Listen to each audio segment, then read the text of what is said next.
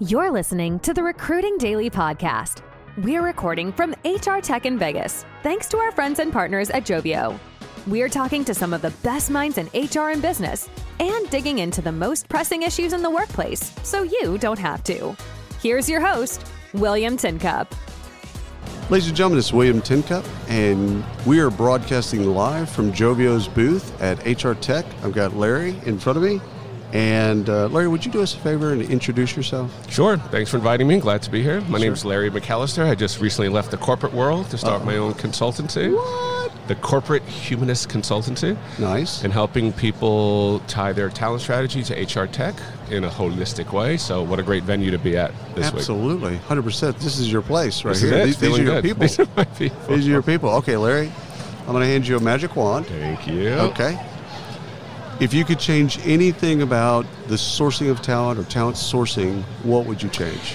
being able to source for the future and not just to match up to a job, right? The way technology should be integrated is you're hiring to fill your job today, Right. But the technology should say, but we think this person could do these three jobs in your company three years from now. So that's a magic wand moment, an Oh, I love that. integration of your entire skill base, future, and it's there.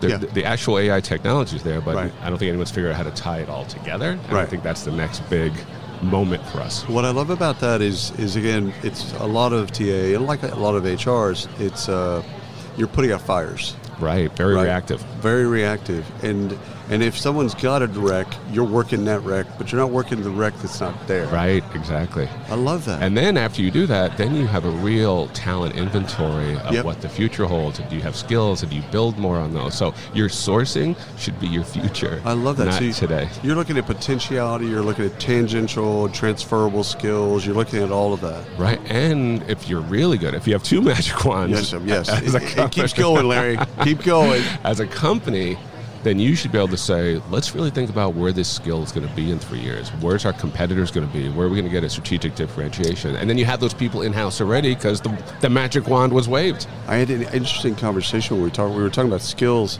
and we talk a lot, especially the mainstream media.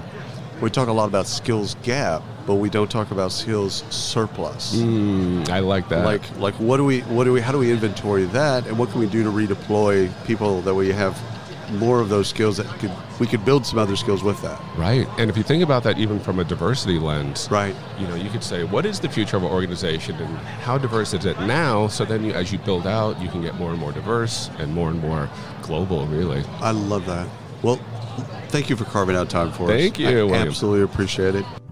You've been listening to the Recruiting Daily Podcast, live at HR Tech, graciously sponsored by Jovio. For all other HR, recruiting, and sourcing news, check out recruitingdaily.com.